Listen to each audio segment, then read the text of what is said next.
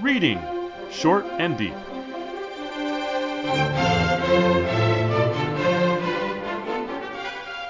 Hi, I'm Jesse, And I'm Eric. and today we're reading Short and Deep The Interlopers by Saki, otherwise known as H. H. Munro, first published in The Bystander magazine, January 17, 1912. Uh, I assume you've read this long before I brought it to your attention, Eric? Actually, I had not. Uh, Saki is uh, someone that I read in a burst once at some point when I was studying the history of the short story, but I hadn't really read him before or after, although I know that he's very, very well liked. I'm, I'm glad you've suggested we come back to that I come back to him. Oh, I I don't know how I stumbled on this story. I think I I think I might have been looking for werewolf stories. and I, I saw that it was classified as a werewolf story. I don't exactly think it's a werewolf story, but I think it's a great story. Really fun story. So that was a question for me as well. Um, here's here's how the story works, as I understand the obvious surface level plot. There is uh, a setting in the Carpathian Mountains, which, after all, one can find part of the Carpathians in Transylvania. Uh, the the two main characters are um, Georg uh, Zwein, uh, some strange name, uh, and uh, Ulrich von Gradwitz. Um, Georg and Ulrich hate each other. The family has been disputing, the two families have been disputing for three generations because Ulrich controls a great amount of land and he's up on a hill and he is, if you like, sort of like Dracula. You know, he's much more Mhm. aristocratic, um, has more power, so on. And then Georg, um, his family also has land, but it's down in the in the the swampier parts of the the, uh, the landscape. And apparently, three generations ago, their grand their grandfather's generation, I should say, there was uh, very contentious legal action. The end of which was that de jure, Ulrich's family, the von Gradwitz, and the very name has a more aristocratic construction with the von in there, the V-O-N, um, they were awarded that disputed territory. However, Georg's family has never recognized the, the court decision was just. And so when he hunts there, he thinks he's hunting on his land. He asserts that he is. But Ulrich asserts that he's a poacher. And as the story opens, Ulrich is out there stalking the hillside looking for prey, but in fact, he is looking for a human enemy. He's hoping that he, he will have a hunting accident in which he will kill this guy. Hmm And he's got a bunch of his foresters with him, but they're not actually physically near him at the moment. He's walked off alone. Same thing is true for Ulrich, for Georg. He's kind of ready to kill Ulrich. The two guys meet, and they are facing each other, about to shoot each other, but they sort of hesitate because human beings do that, we're told in the story. um, each of them in his heart is praying to kill the other. Um, they are under a beech tree, and beeches are traditionally, uh, in Teutonic mythology, uh, passages to God. You can go through the beech tree and, and get your prayers answered. And what happens is, before either of them decide shoot, this big old beech tree that's between them collapses. It pins them both, it injures them both, and in fact, they both wind up with blood in their eyes, although Ulrich has little enough blood that he's able to, to blink it away, although one hand is pinned completely and the other hand is partially pinned. Georg has a, to wait a while until the blood drips away from his face so that he can see. Uh, the two of them are trapped. And uh, they talk about how they hate each other and won't it be great if uh, our guys get here and they'll pick up the the tree and accidentally roll it over on you, so kill each other. And as they're thinking about how uh, this is what they want, uh, Ulrich begins to think, you know, this is crazy. This is just crazy. Uh, and he offers uh, Georg some of the wine from his flask if Georg would be able to reach it if he you know, Ulrich threw it to him. And uh, they agree actually that they should be friends again. And once they are released, um, the whole countryside, nobody will be enemies again because they're the leading people in the area. And then how do we get saved? So they, in unison, yell. And sure enough, they attract attention. And the attention they attract is a group that they can barely see racing toward them. And it turns out that that group that's racing toward them in the forest, when they're both pinned, is the last word of the story wolves. have I got have I got the story right? Got the entire story encapsulated. Okay, so the first thing I would say is it's the Carpathian Mountains. This is this is 19. When did you say it was published? 1912. So in 1897, Dracula is published. Mm-hmm. And it is a wildly popular book, a tremendous bestseller. It's already available in stage presentation by 1912. Uh, people know this book. So we're in Transylvania, we're in the Carpathian Mountains, we have an aristocratic figure, and we have, in a strange sense, prayers being answered. Mm-hmm. Except the answers are no. You know, you want to kill him? Oh. You want to kill him? Okay. That's not the only answer. There's also a yes. Well, I, I mean, no, you're not going to win. But it's yes, you guys are going to get killed. And they want to attract someone, and what they attract is wolves. Well, Dracula, after all, controls wolves. Ah, you're right. You see, so there they are in the forest in disputed land that the aristocrat de jure owns, and the more lower class, the more middle class, I guess I should say, individual resents the taking of the land by the aristocrat. And yet, when they choose to become friends together, it turns out that they can't do it. And the friendship, by the way, is going to be sealed with the sharing of wine. Mm. I mean, the, the, the biblical imagery is resonant here, just as it is in Dracula. So I can see why this this is um, thought of as a uh, a vampire story. We don't mm. see any blood being drunk, but the description of the fallen enemies definitely talks about the blood in their eyes. Each one has blood in their eyes. Mm-hmm. It also says that the that the quarrel would have died down had in the in their youth the two boys not been so bloodthirsty for each other's blood. Perfect. It's uh, it, it's funny you, you you mentioned the prayer and there is this prayer being answered. You know if if if I could only get these guys right and in fact right at, before that beech tree comes down on them both uh, Ulrich prays that, oh, if I could just get my hands on him, if I could just see him right now. Then he steps out from behind the tree, and lo and behold, there he is, Georg, standing there with his own rifle pointing at him. It's almost as if Georg had been standing behind the tree, just making that same prayer. They both get their prayers answered, right? Exactly. Exactly.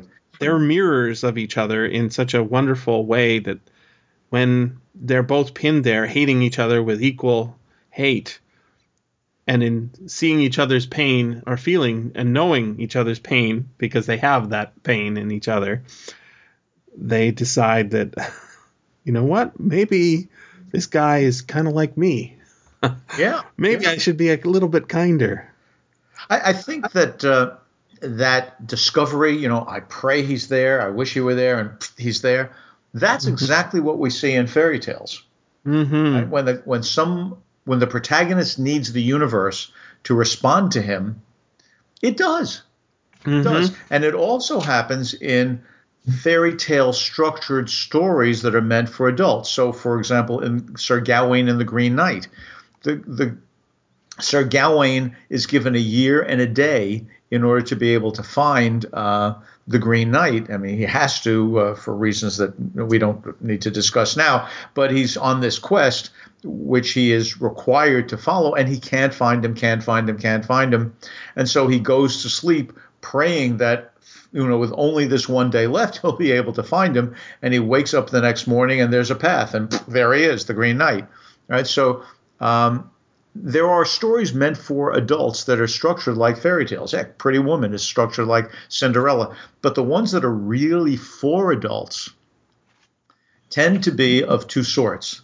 They're the sort in which the fairy tale universe, the one in which there really is a, a god who presides over things, um, leaves us out at the end, right? We, we've had a chance to touch fairyland and and then we're hurt there forever after. And then the others where uh, it just really works out nicely. The the one where we're hurt forever after, that tends to be the one we think of as more adult, like Keats's La Belle Dame sans merci. In this one, the universe responds to what these guys want. Mm-hmm. Too late, guys. You decided now you want to be friends, and it kills them. Uh, I love I love the the magic that sort of happens there, and there's there's there's three uh, interlopers in the story too. I think there's first there's the interlopers of the title, and it makes us wonder who that is early on in the story. We see the deer running early on, and then God intervenes, giving prayer, the, the answered prayer, and then there's the final interlopers but that that's actually mirrored in the story as well because of course there's the title and then Ulrich um, uh, sorry Georg says to Ulrich we fight this quarrel out of death you out to the death you and I in our forest with and our foresters with no cursed interlopers to come between us. Death and damnation to you Ulrich von Gradwitz. Right and then George says the same to you forest thief and game snatcher and then on the after they've they've sort of reconciled, you know, they've come to see each other's position. The same thing happens. Uh, Zianem and Gradwitz are talking, and Gradwitz says, "And if we choose to make peace among our people, there is no other to interfere, no interlopers from outside. You would come to my keep, uh, come and keep the Sylvester night with me beneath my roof and I would come to feast at your home on some high holiday at your castle. Right? And I was like, oh, that's cool. The word's actually in there, right? And then they call, they call, they call for help. And help of a kind comes. But they're another kind of damned interlopers interfering. Instead of a judge or God, it's the wolves. Absolutely. I love that. You know, um, the word interloper means, of course, I mean, it, inter is between or coming into, um, but the lope part of interloper is someone who's running, mm-hmm. right? An interloper is somebody who runs in where he doesn't belong. Mm-hmm. The last description in the story is of those wolves running in. Mm-hmm. So, as you say, there's a whole host of interlopers. From Ulrich's viewpoint, Georg the poacher is an interloper. From Georg's viewpoint, the whole von Gradwitz family are interlopers because they've taken the land. Both of these guys see that society in general might be interlopers because they are going to um, insert themselves in their the family feud and in their family affair. But if they were to make peace, nobody else would be allowed to interlope in the new peace that they would bring over the wider community because they are the two leading citizens. But in fact, the wolves interlope, they come in there. Um, it seems to me that, you know, we can talk about fairy tales, we can talk about gods and prayers, but another way to look at this is uh, the dispute between these two people is over ownership. Right? It begins with ownership which they seem to think can be passed down from father to son. Mm-hmm. I think what the story is showing us is that, in fact, all human beings are interlopers in nature. That when when one wants the other to be in a position to be killed, it's the tree that stops them and makes them think things through. And when they finally believe, aha, now we know how we've settled things, it is nature again that decides how things will really be settled by having the wolves come in. So it's as if these these lands that they claim to own aren't in fact owned by them. In fact, nature is the real owner, and human beings with their petty concerns and their their hatred and their vendettas and their silly laws, they're the ones interloping in nature. Hmm. Um, uh, that mention of that holiday, Sylvester, I, I hadn't picked it up the first time I read through, but in rereading for today, I went and looked it up, and it's a it's a named after a pope. Um, it's a holy day, very near Christmas, and um, one of the things that they do on this high holy day is they boil lead and pour it drop by drop into water, which of course is what you do when you're hunting. You need to make bullets. And it's it's these are two hunters. They love hunting. There it's the middle of winter, an open winter, this weird word, the open winter. When everything is strange, when the the windstorm is blowing and these two men should be at home, they're out there hunting. And the the deer, the roebuck, who should be hiding in the hollows at the beginning of the story, are running running free, running as if something's wrong. Yeah. I, it's wonderful because we know why they're running at the end of the story. yeah, they're running from the wolves, obviously. That's right. Uh, the story has um, a lot of smarts behind it, certainly a lot of erudition. Um, Sylvester uh, is an adjective in English. Uh, it means having to do with the forest. Um, right. The word sylvan is uh, is equivalent to that. Um, so when the two men are thinking about how they will get together on Sylvester night, once they've made peace, you know, and they finish this episode, then you know one will come and and eat dinner at the hall and share Sil- the Sylvester night feast together. Um, mm-hmm.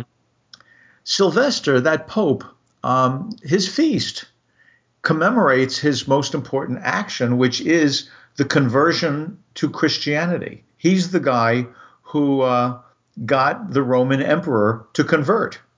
Um, so this feast is one of coming into accord with God and with peace. It's December 31st. You said open winter is a sort of strange phrase. I agree, it is. Uh, we're told that not much snow has fallen yet. Mm-hmm. The first day of winter is about December 21st. Um, between December 21st and December 31st must be when this is happening because we're already in winter, but we know that they're going to have to get up, be saved from being under the beech tree, and then get together again later on the 31st for the Sylvester feast. So I'm just going to pick a random date between the 21st, right? It's Christmas. Sure. Right? These guys are out there at Christmas. This should be the birth of peace. The Prince of Peace comes to the world. These guys realize their mortality. They think of the possibility of sharing wine, and they will be friends. But guess what? That's just human religion, too. Mm-hmm. Nature nature looks ironic because we, you know, as Robert Burns said, the best laid plans of mice and men uh, all go astray. Right. I, I have a beautiful quote from this that backs this up. It says, "And before the moment of hesitation had given way to action, a deed of nature's own violence, nature's capitalized there, overwhelmed them both. A fierce shriek of the storm had answered by splitting uh, splitting crash over their heads, and ere they could leap aside, a mass of falling beech tree had thundered down on them. It doesn't actually say lightning, but that's what it is, right? Of course. It's a lightning strike. that pins them both to the ground and makes them finally come to terms with the this fight and do they really want to kill this man who's so much a reflection of them themselves and they decide no right and then and so when they decide no and and ulrich uh, decides to give his wine flask that's right right um, we read what a heaven sent draft it seemed right? that wine was not just any old wine, right? It's heaven sent. Mm-hmm. this is my blood, drink of it. Um, the names uh, also reflect, I think, some erudition on Saki's part, although um, why H.H. H. Munro picked Saki as his pen name, I'm actually not sure, and I hope if you know, you'll you'll fill me in uh, before we we uh, move away from this story. Um, Ulrich is a, a name with Germanic roots, obviously, uh, from Odel Rich. And the Rich has its cognate with Reich. That means uh, uh, power or, or ruler. And mm-hmm. the Odel means heritage or inheritance. So Ulrich von Gradwitz is the hereditary power from the area called Gradwitz. Georg, who's got this last name that, as far as I can tell, doesn't come from any real European language, um, Georg comes from Greek, and it comes from geo erg. It means earth worker. He's the farmer. He's the guy further down the land. He's not up on the mountainside where it's hard to farm. He's down in the in the meadows and the swamps, the, the bogs. I mean, he's down there at the levels, the flats, so there's a class difference, which presumably would be bridged within the same congregation if we all were part of the same religion. But although they are willing, the men, Ulrich and Georg, to come together, nature says, yeah, you're the same. You really are the same. Um, you're both going to die. You're mortals. Um, I do have a uh, a little bit of a knowledge of why Saki was called Saki or called himself Saki. Um, the there's a couple of theories. One is there's a monkey called uh, a South American monkey of that name. Um, it's a, you know it's a small monkey. Um, I think Saki likes monkeying around with the reader. Um, he does that in all the stories I've read of his, and it's fun. Um, he also uses animals a lot in a lot of his stories, but I, I think there might be a more interesting and more literary um, reason for him taking that pen name. Um, there's a famous uh, Persian book of poems called the Rubaiyat of Omar Khayyam, um, which I've not read, but I've read about and heard great podcasts about. Um, and there's a character in there who is a cupbearer uh, named Saki. Now, um, I think Saki or H.H. H. Munro may have um, been tweaking the nose of his community because uh, a cupbearer is also um, sometimes known as a catamite, and a catamite is homosexual, or at least uh, someone who hangs with homosexuals. And HMH HH Munro was a homosexual, so it might have something to do with that. But I don't know that anybody actually uh, got his answer to that, other than it's a way of hiding your identity as well as a writer. That's marvelous. having a pen name. That's marvelous. Oh, the Rubaiyat um, is known as perhaps the most romantic of all of Persian poetry, yeah, of those who don't know Persian poetry uh, as a body, that is a body of work. Uh, and the most famous uh, part of it um, is that famous uh, quatrain um, A loaf of bread, a jug of wine, and thou, thou right. beside me in the wilderness. Ah, wilderness were paradise enow um, in the Fitzgerald translation. I I have read the Rubaiyat, uh, and now it just means enough. It's just you know how hard it is to pronounce O U G H in English, um, and so uh, what we have there is someone who is bringing the wine, sake. I like this very much, uh, Jesse. Um, mm. In the wilderness, if you could share that wine, that would be paradise. But in fact, the way Saki has constructed this story, they are in the wilderness, but they can't share the wine because they can't get across to each other their mutual prayers to kill each other outlast their potential for friendship. Um, it's in that sense, it's a grim story. And if there's a homosexual resonance to it, it is, of course, significant to recognize that at the time that Saki was writing, that's still a, a felony in England. I, I, like that you called it a grim story. Grim in both senses. The Brothers Grimm, it's very much like that. It's it could it, it almost fits their uh, bailiwick too. Um, but I think I, I I love the ending of this story because it to me their prayers are answered. God throws down a lightning bolt, hits the tree, cr- crushes them both, makes them come to terms with the with the horrible feud their families have been having that's caused endless problems for them for them both. They come to agreement. Everything's going to be great.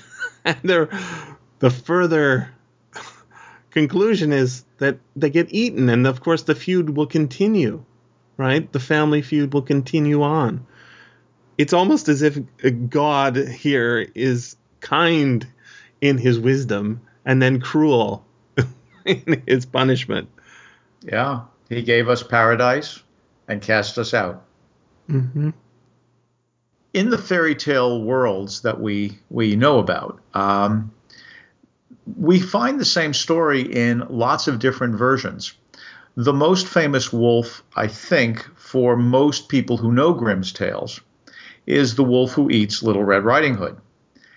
In the version of Little Red Riding Hood that is most well known in North America these days, um, we see Red get eaten, but then the hunter comes along, realizes that it, she may be in there, and cuts open the belly, and, and Red and Granny come out, and uh, then uh, Red sews up uh, stones in in the wolf's belly, and the bully then the the wolf then tries to run away, goes up onto the roof of the cottage, falls through the chimney, and lands into the cooking pot that Granny has prepared and is boiled to death. So female power overcomes male power. Um, bad wolf, bad wolf. In the 1697 version by Charles Perrault, uh, which precedes by over 100 years the Grimm version. This was the most famous version that was around in the book, whose subtitle gives us the phrase Mother Goose Tales. Um, we have Le Petit Chaperon Rouge, the Little Red Riding Hood. And at the end of Little Red Riding Hood, in fact, the wolf eats eats Red, and then it goes to a moral. That's it. She just gets eaten. And the moral is that little girls should not do what their mothers forbid them to do. And it's a dangerous world out there. And you need to be careful because you could die. And that's it. Mm-hmm. The moral is obey parents because you can get killed by wolves. Interestingly, what Saki has done is, in that sense, given us the older and more stern, grim, no, stern view of what happens when the wolves attack. But there is always more to say, isn't there?